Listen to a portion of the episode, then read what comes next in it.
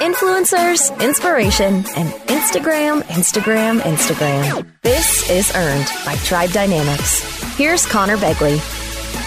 So, I can't tell you how excited I am today. Um, so, the reason I'm so excited um, is I've got Evelyn here, who is the current CMO of Milani. Um, and actually, before I get into that, I really want to thank the Ipsy team. So, Doak, Elizabeth, Nick, um, I really want to thank the team for setting us up and getting us going here. So start out with there. But back to Evelyn. So Evelyn's got an amazing background, a background that I think anybody would be jealous of.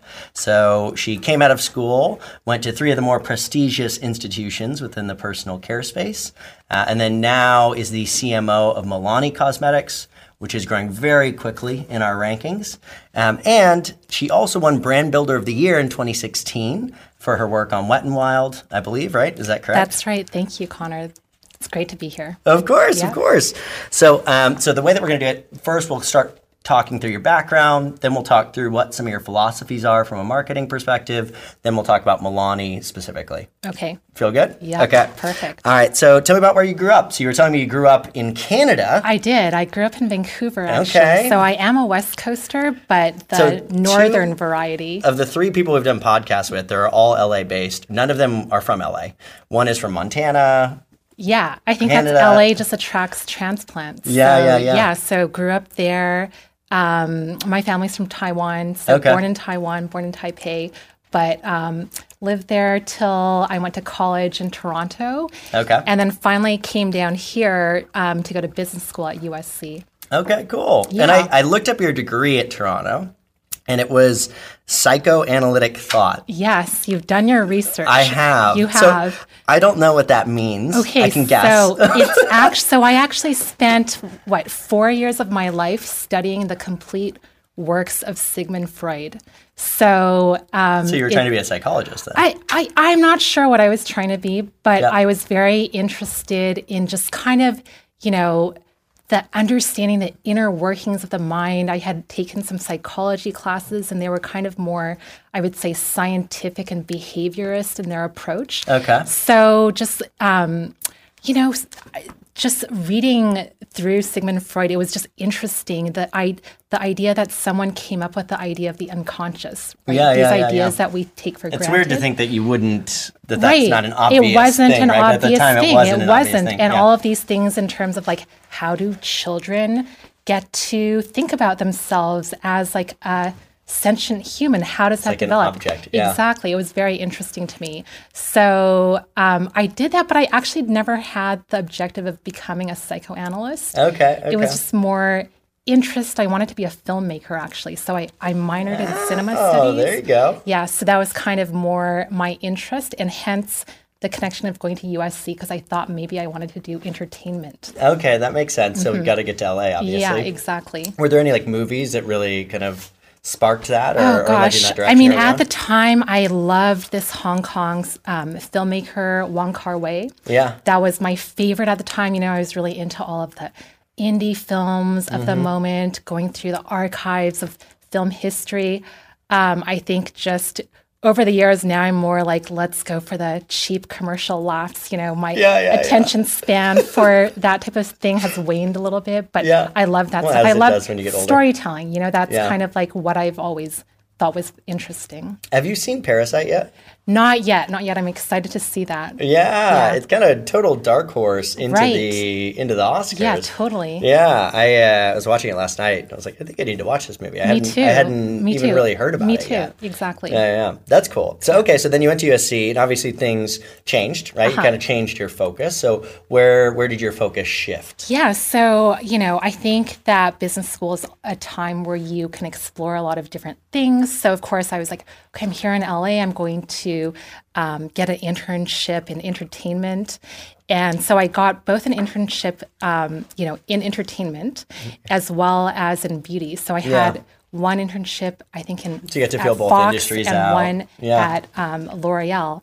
And what I found was that, you know, if you're in entertainment, I think from a business perspective, you're really not engaged in the creative part of it. You know, that's really the people who are creating the film or um, the movie or the property. That's a totally different part of it. You're really engaged in, you know, and this is like taking us back to the time of like DVDs, but you're engaged in things like, wow, should I create a one DVD set or a two DVD set? Yeah, should the extras yeah. be in another bonus CD? It's not So what you were thinking about when Correct. you thought it's about not entertainment. right. Yeah. And then I um, actually also interned at L'Oreal, and what I realized is that in beauty, you're really involved in the initial conceptualization of the product. Yep. You're really, as a marketer, um, part of every single part of the process that touches the product from Yeah. beginning through end. Yeah. And so it just appealed to me a lot because I think that's just how my mind works. You know, Well, I think building things Building. is inherently satisfying, Absolutely, right? And, absolutely. And uh, yeah, I would imagine when you're on the business side of the entertainment industry, like you have no input on like the actual movie itself right, or the exa- TV show. or right, whatever happens to right,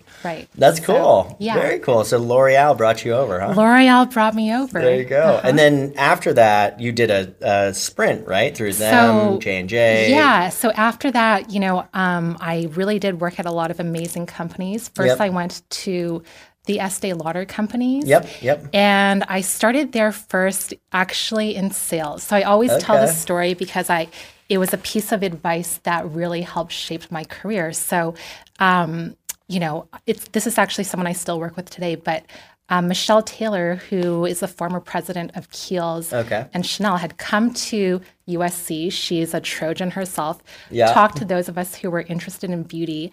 And one of the pieces of, of advice she gave was she said, you know, beauty is different from other categories. You really have to understand it from the ground up. And if you have the appetite for it, I really recommend that you start from sales.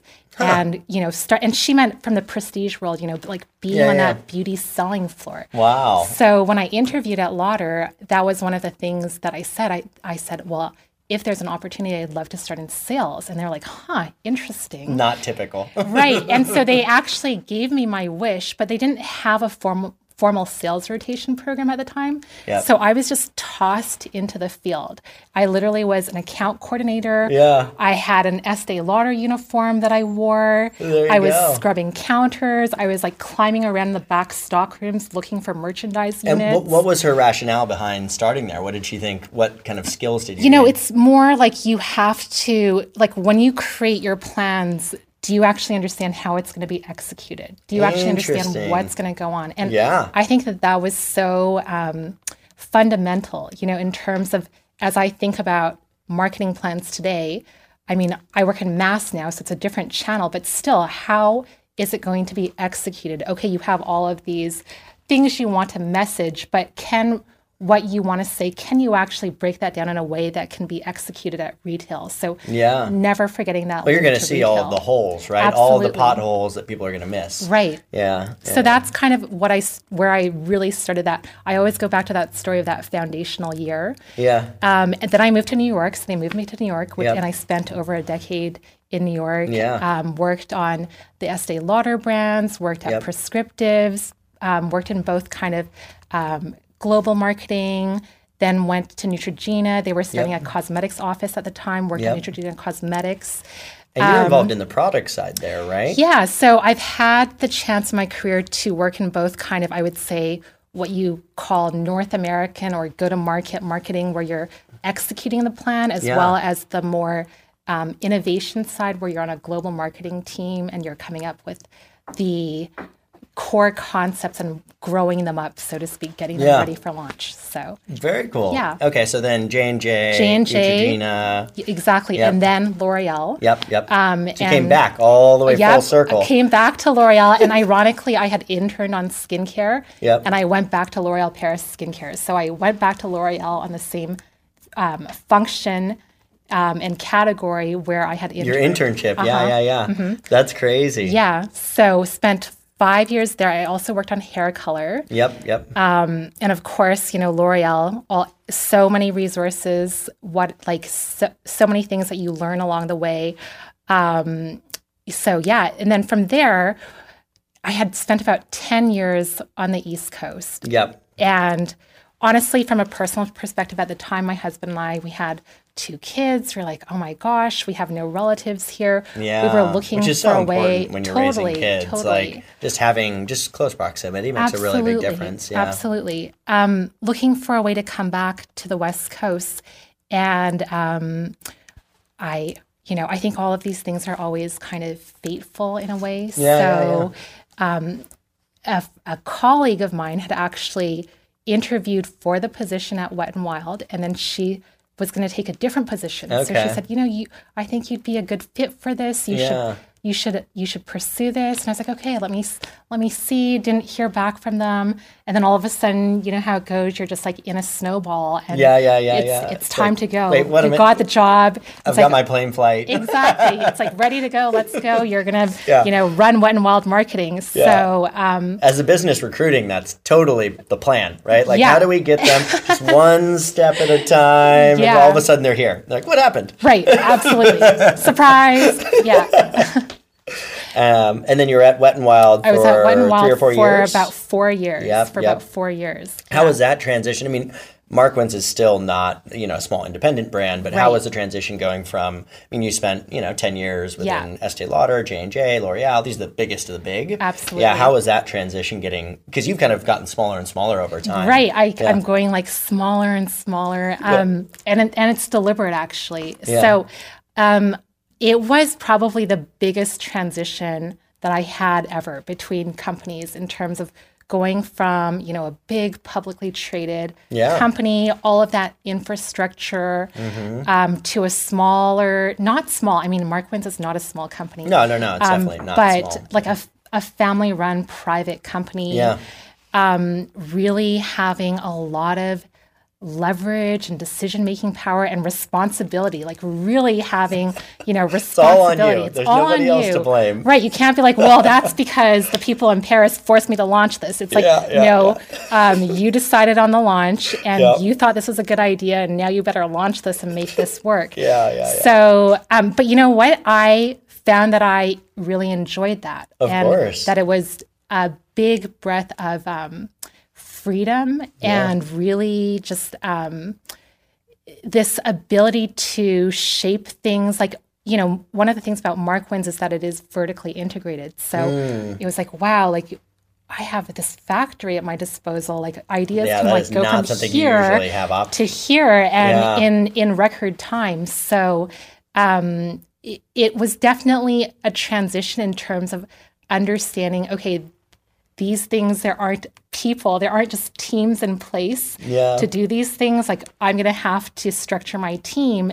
and myself and the way that i work in a way that covers all of these things that i might be used to Yeah. um, but I think also that's one of the things that I see is like people who have grown up in, I guess, smaller, more independent companies, they tend to have a broader skill set. Of course. yeah. um, Less younger- deep, right? right. It's more broad, less deep. Right. But younger in their career. And I feel like they actually have, um, you know, as a generalization, but many people who've grown up in smaller, more independent companies have, um, I would say, greater um, ability to make decisions and move faster. Mm-hmm. Yep. And they're just used to owning more of the business versus being much more specialized Yeah. in one vertical. So, Yeah. I mean, Yeah. I definitely. I mean, my my trajectory was similar, even though more aggressive and much smaller to start.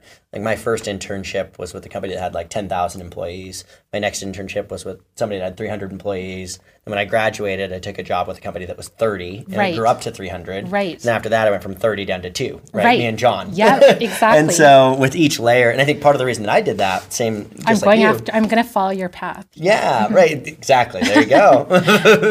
um, don't tell Milani that. No. Sorry, Melanie. I was joking. no, but I mean, like you, it's just really like I, the reason I did it is I wanted to develop a wider set of skills. Right? I wanted to get exposure to these Absolutely. other areas, and it's kind of like what you were saying with the starting in sales and working your way up. Right. In that, you know, because you have that on the ground knowledge, it just makes everything else a lot easier. Yeah, absolutely. And so, I mean, I, what I'll say on my end that was a big learning is like, you know, I've never seen the structure and organization of a large company. And so for us, our growing pains were we're growing really quickly, Yep. but we don't know how to act like a big company, right? Right. So we still have like how do we like how do we run HR? How do we structure Yeah. this? How do we structure that? And you kind of learn it the hard way. Um, Right. you know, so that's that's or the, the, other or the good way like kind of there's like a what like naivete about that that makes you structure things in a unconventional way that can break boundaries and barriers. I think too. Totally. So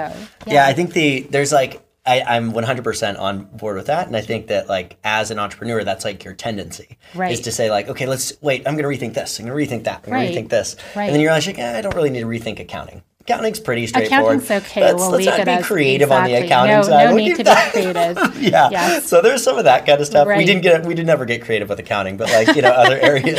I was like, I'm gonna totally rethink the sales model. We're gonna Yeah. do this, we're gonna do that. You know, we took elements of it, but it, Right. it's largely not that different now than most orgs. So it's uh there's definitely you do approach it with a fresh set of eyes, Yeah. which is nice. Right. Um, okay, cool. So then, so then from Markwins to Milani, Right. which was a big transition, right? Because now both more responsibility. You have the CMO title, Yeah. even smaller organization, right? Um, right, right. though it's And part of it's a- just like really one brand. Although we yeah, are part of, you know, we are owned by an investment yes, um, a private equity firm. So there are other companies, which is nice. So you still feel like you have colleagues and other brands that you Mm. can reach out to and bounce ideas off. of. like sister brands. Yeah, exactly. That's cool. And what? So when you kind of took on that CMO title, what were the additional responsibilities above and beyond what you were doing before? Like, right. what- so I think the biggest thing is that um, at Wet and Wild, I had everything related to marketing, but I didn't really have any direct sales channels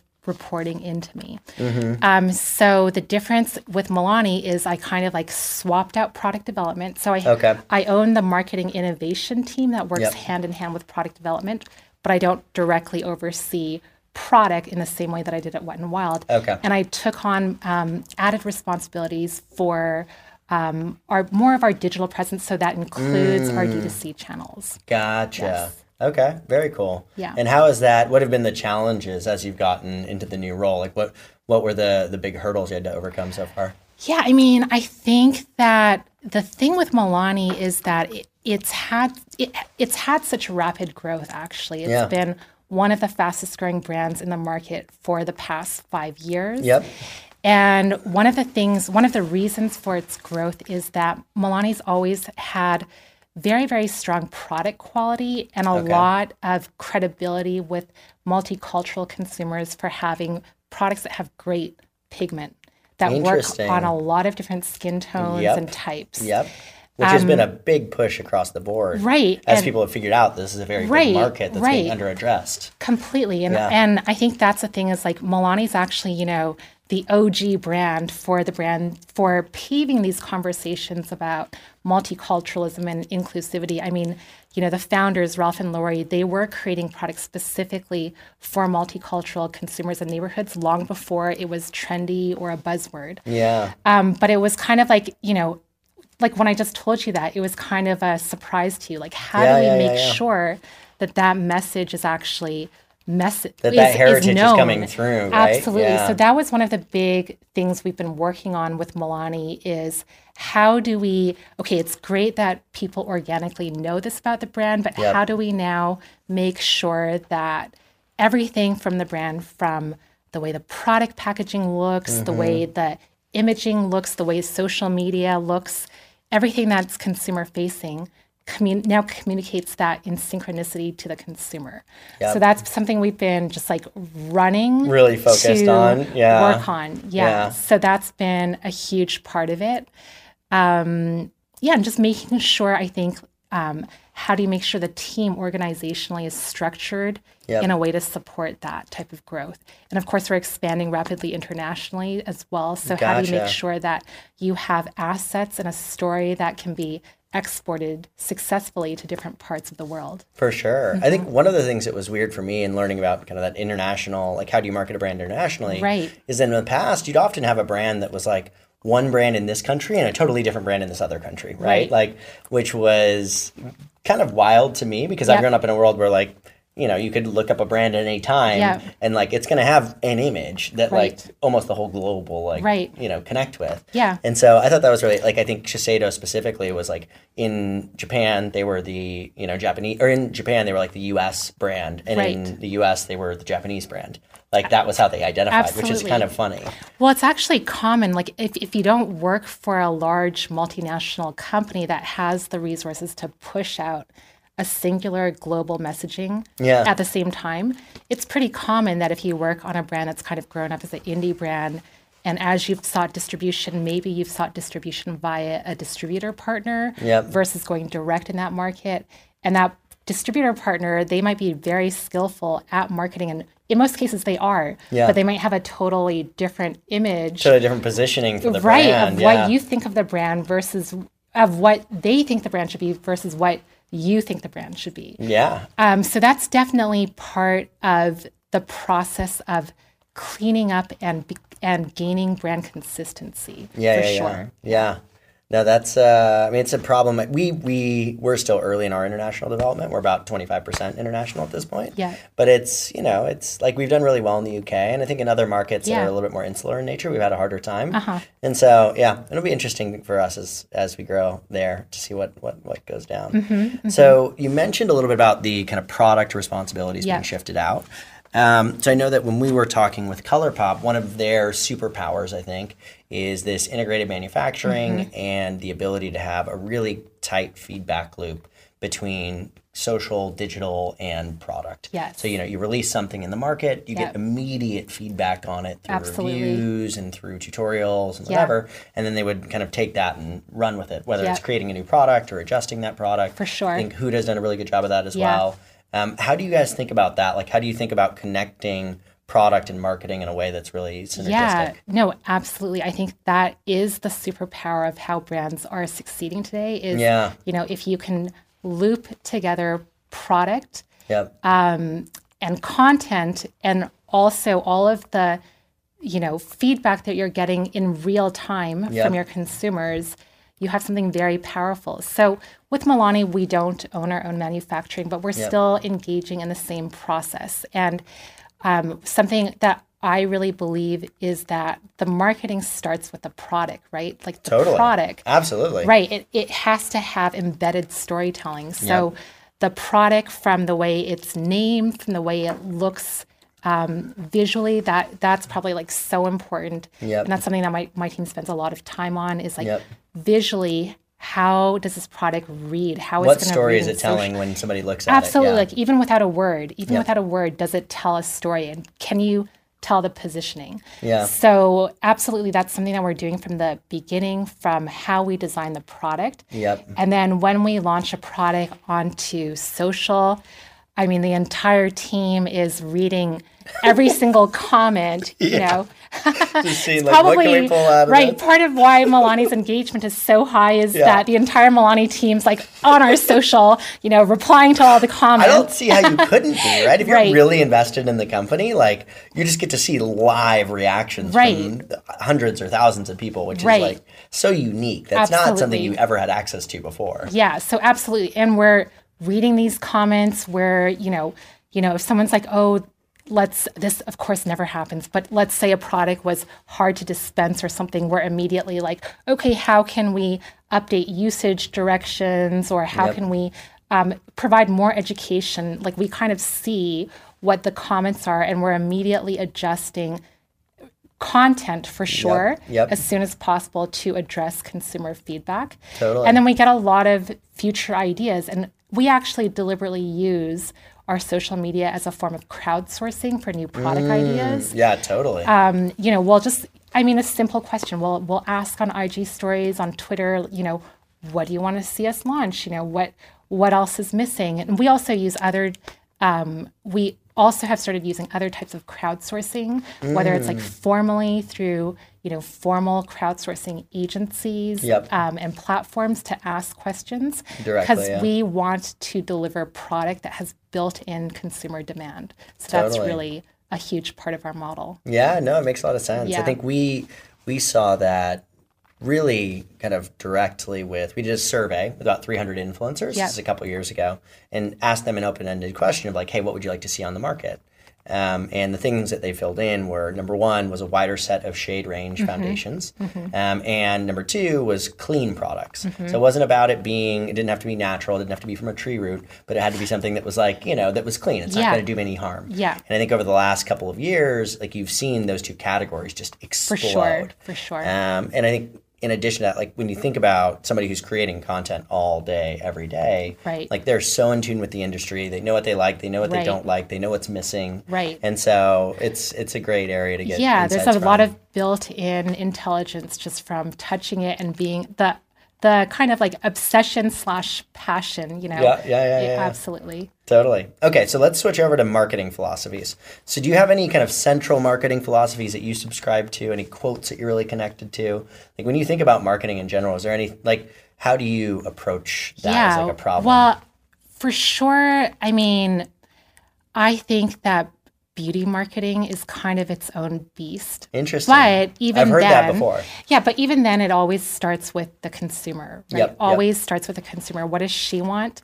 I think that um, no matter how much data we have, no matter what we're slicing, um, the most important thing from the beginning is a compelling story. Okay. So I think storytelling, I, I go back to that. You know, as a marketer, you're a storyteller. Yeah. What story are you telling? Because um, a lot of times the product, and I've, I've said this before, a lot of times the product um, itself isn't necessarily right like that different. I mean, Yeah, totally. You know, you have it's a slight change, slight difference, slightly Right. different approach. So Yep. it's it's storytelling, and I always also say this is another thing I say is that we're actually selling details. What you're actually selling is details I've never heard that one before. Okay. because you know a blush is a blush is a blush. Yep. Except for a Milani blush, of course, which is superior. yeah. But uh, but you know what is it about this one blush that it may have come out of the same factory, honestly, as this Yeah. other blush. So what is it that separates that? Yeah. and it's really the details and the story that you've wrapped around it. So Yeah, yeah, yeah. um, it's I would say that you know to me, obviously you have to be strategic. You have to kind of know where you're going, like have a path for that. But then you've got to be able to zoom back and actually, yes, the Pantone color is going to be a strategic conversation because we're in the business of details. Totally. So- I like that. I like that. I've the one I've connected with is the you know um, Christian on our team was talking about it the other day, but there's a book called Start with Why, which I haven't read, but I was describing a concept. He's like, that's what this book is about. Right. Which was you know like why did you create this? Like, what was the purpose behind this? Right. Not just like what are the details of the product, it- not in that sense, but like not just like oh, it costs this much, it's this color, it's this, that, and the other thing. It's like why was this created? What was the Yeah. purpose behind it? What was the motivation from a consumer perspective? And then you know if you're telling that story, then the product kind of sells itself. Right. I mean, it absolutely starts there. It starts with the big why, but Yep. then once you've nailed that, you know, then that's when the details become important. Yeah, yeah, yeah, You yeah. can't have one without the other. But I've also seen people nail the big why yeah, and then fail on the details. interesting. You know, and then in beauty, that you can't.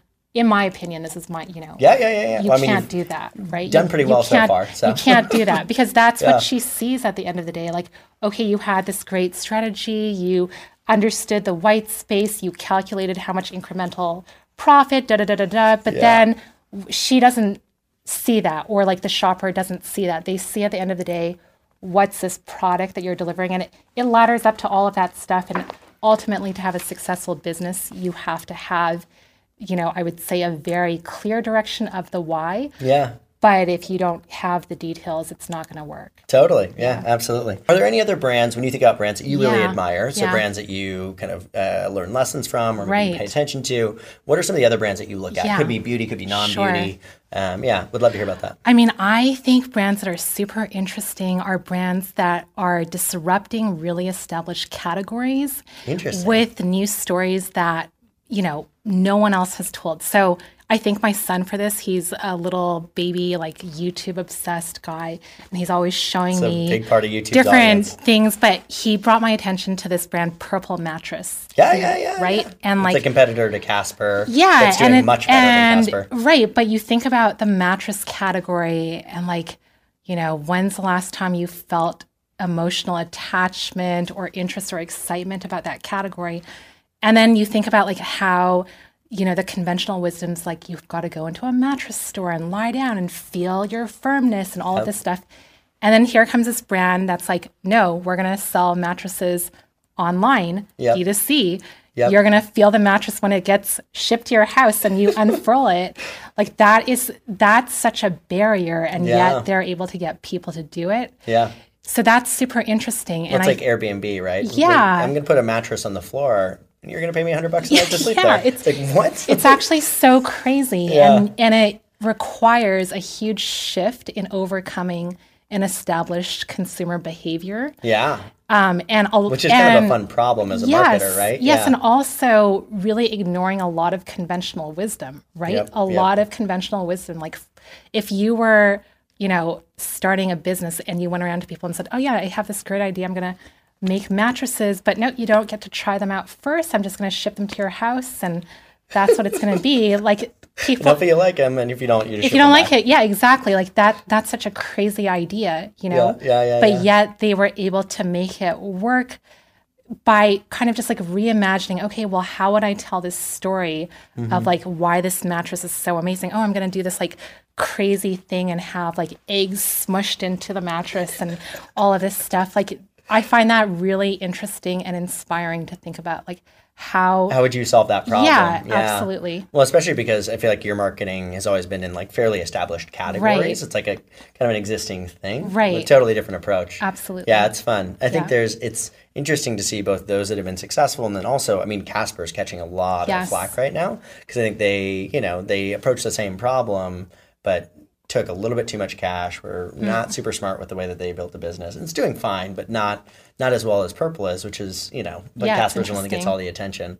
Um, okay, cool. So, what are when you're trying to keep up to date on the industry? So, if people wanted to, you know, I want to have the same mind as Evelyn, what would they do? Like, what are they what are they reading every day? I mean, I, you know, I'm pretty social media obsessed as well. I'm always just looking at people's social. I'm Yep. looking at, um, I'm looking at a lot of competitive launches, but I think I'm just, honestly, I'm just a naturally curious person. Totally. So I go down a lot of, you know, Rabbit hole. rabbit holes and um, i think that you know part of marketing today is being plugged into what's happening so in terms of like culturally relevant moments i think those are a lot of things that kind of inspire me they don't necessarily Yeah. have to be directly in beauty Yep. Yep. um, yep. maybe it's something happening in music, Mm-hmm. etc. Like that type of thing, I think is important. I mean, of course, there's the conventional things you can like go shopping, go to Sephora, Yeah. go to Ulta. Well, I don't think that's like con- conventional. There's a lot of people that don't get out of the house and like experience it in Yeah. store. Like, let's walk through the store and see Yeah. what are people doing when they're interacting with this brand or that brand or the other brand. I don't actually think that's as conventional. Maybe that's kind of more has more historically been tradition or has been conventional. But now you have brands that are like, I don't even need to go in store. I'll just see what people are saying online. And I think That's you miss true. a lot by not doing that. I think you do that. miss a lot. I think Yeah. it is important to go to retail for sure. Yeah. Um, but you know, it, I think it's kind of um, 50-50. I mean, I think you also have to actually spend a lot of time by yourself thinking about things. Yeah. And so I think that's, you know, it's both. I like the um, inspiration kind of feedback I get from like going into store, talking to people, but I also just spend a lot of time thinking about it in my mind. Yeah, no, that makes a lot of sense. Yeah. So obviously, we're in the kind of influencer marketing Yes. industry. Um, how do you think? Like, how do you approach that? Like, how do you think about that space? How do you feel like it's changed over time? Would love to hear, hear your thoughts there. Yeah. Well, you know, to me, I feel like influencer marketing is, I mean, I think it's like the oldest thing in the book, really, right? Yeah, I yeah, think yeah. that all marketing has actually always been influencer marketing. It's just that we never necessarily had this label. I think the label is actually almost harmful in some ways yeah. because it makes it this like mystical thing, and it's Right. like no, like these are publishers. They've got big audiences. Right. You build a relationship Right. with them, and Absolutely. Like, Yeah. isn't that what marketing always has been? So it's kind of like, you know, I, I don't want to say back in the day, but back in the day, you know, when you had like a media plan, maybe you were had a more um, conventional um, approach to, you know, what print books you were going to buy, what Yeah. TV shows you're going to be on. And it's the same thing. You're looking at like what's the reach, what's the audience, what's the demo, um, how many eyeballs am I going to get from this?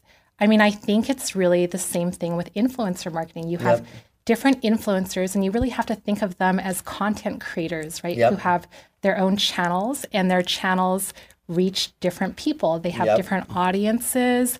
You're going to have different different influencers speak to different parts of who you're trying to reach. Yep. So to me, that's kind of like, I guess, when you take it all back down to the brass tacks, that's kind of how I think about it. But I think the difference is um, it's a lot more man. I think the best influencer marketing is manual. You know, Yeah. I think that your team yourself, you have to have the relationship with the influencer. Yep. Um, I think that it's um, having that. You, you want to keep the relationship on the brand, you know. Totally. Yeah, And- yeah, yeah. and I Which is what we see really consistently. Right. Like the brands that are really good at this have direct relationships one to one with the influencer. Absolutely. Because just, you know, you have to put yourself in their shoes. Like, Yeah. I'd much rather converse directly with Right. Milani than have to work through an agency Right. or through some app that I message you on. Right. whatever, like when yeah. I read about, you know, oh, brands are experiencing influencer fraud or, you know, these types of issues where they are dealing with um, that basically things that happen when you don't have a authentic connection to the influencer. Yep. I mean, I think a lot of the issues are that we see, they are based on perhaps like having a less grassroots relationship to the mm-hmm. influencers you work with. Yeah, totally. And that's not to say because you're that choosing them based on a spreadsheet or based on Right, right. and so you don't have any real personal connection with them and- Right, and, they don't have a personal connection to you either right Absolutely. like they're not trying to this is just transactional Yeah. nature. So Yeah. for Milani, and I think in general, always is that we are always looking to work with people, both from you know whether it's organic or paid. We're still looking to see like, is this someone who's a fan of Milani? Have they ever posted about should Milani be the before? number one criteria for right? choosing Or is someone. this like Yeah. completely out of the blue? You know, Yep. so they have to be first be a genuine fan of Milani because people are online all the time. They know when something is false. They know when Yep. it doesn't feel organic or authentic. So that's Yep. the number one thing. Um, and then it goes from there, you know. So I think that it, and it doesn't mean that we know every influencer in the world. There, there are far too many. Yep. But we're, you know, my team is like literally following them. They're literally reading their previous posts. It's a lot of manual labor. yeah And I don't think, I mean, yes, there are great tools out there, but I don't think any tool can replace that one to one knowledge. And I Totally think that's not. how you do it well. So it's a combination of really, you know, just thinking about influencers in a way that you're um, reaching people that, again, align with your brand, align with what you're trying to message. So again, I think it it's really not far from what marketing has always been about. Yeah, totally. I think Yeah. it's funny because early on when we first got started, I think that people saw us as like, oh, we just hire you guys and then we're good at influencers. Right, And I'm like, right. no, no, no, no, no, no. Right, right. That's like hiring Salesforce and Yeah. thinking that you're going to be good at sales because you have Right. Salesforce. It's like, you got to have a team, you got to have like a plan. You have to approach it like, we'll make you more efficient. Right. We'll, we'll make you better at your jobs. Right. But ultimately, this is like on you. Like, This is Absolutely. a boots on the ground, day to day, like I think thing. that you know, I think that's kind of where people get in trouble is when they think they can just like hire an agency. Yep, totally. And then they'll be an influencer marketing. Yep. It's not to say they aren't great agencies out there that do different things, whether it's like measurement or, you know, help you with the partnerships, etc.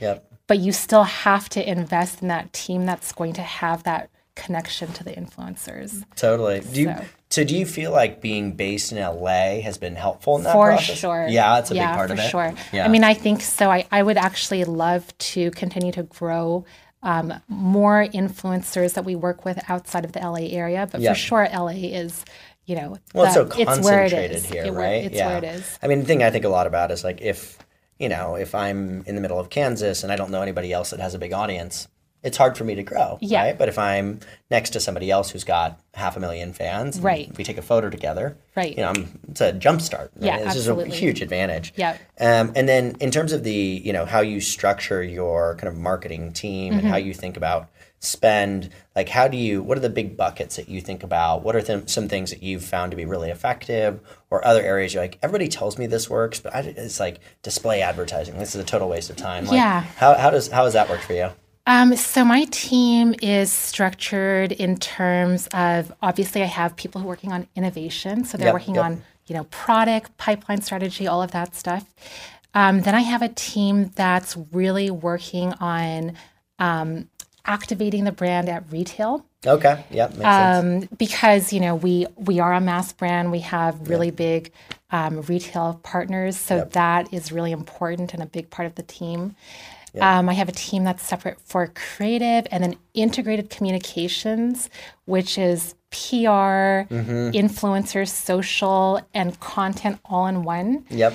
and I I think that's working. So I think that I hope it's working. I I think Well, the numbers on our end look good. Yeah. So, yeah, something's going on. so well. it's working. So it's working.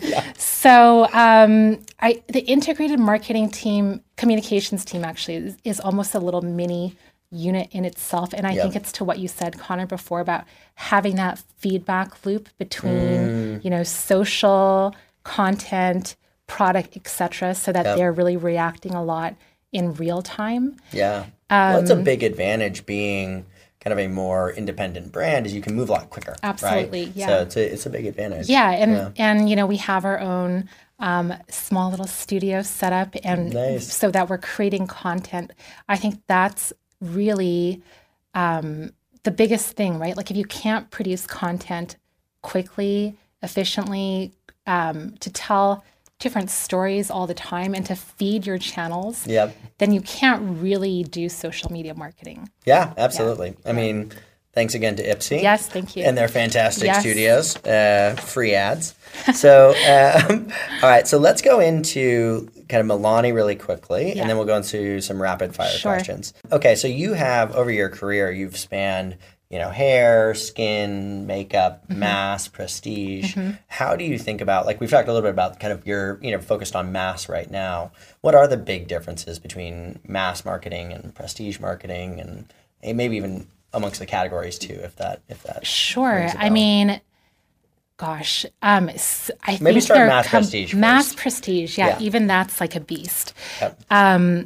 Well, I think the first thing is when you're in prestige. Yep. And I'm going back in my memories. Yeah, but, yeah, yeah, yeah. You know, you.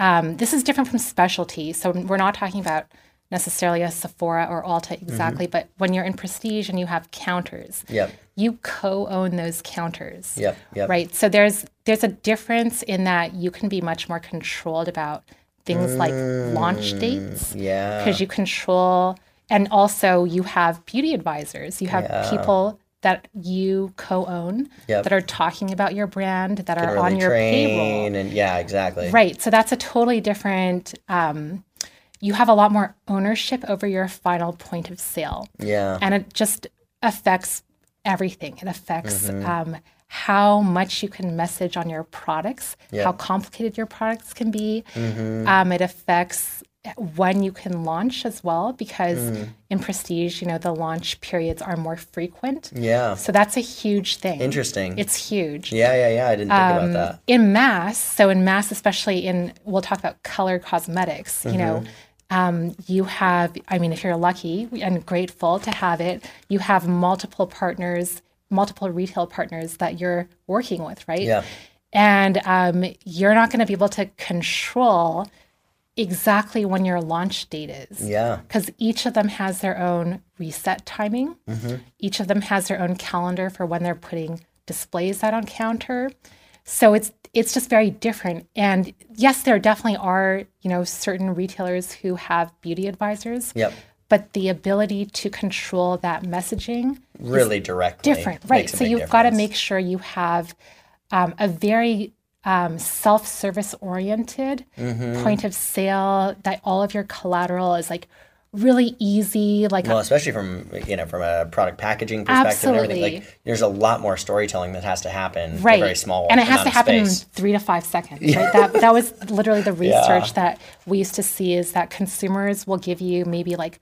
Five seconds of their attention at most if they're super interested in you. Boom, boom, boom. Right to read that first kind of uh, front panel. Yeah. Then if you've got them, then maybe they'll give you a little bit of attention to read the back panel. Yeah. So all of that is so important. You know, you've got to sell on your front panel. Whereas in Prestige, you launch a product, you don't necessarily have to have a lot of stuff on that front panel, right? Yeah, because yeah. you've got someone to explain it.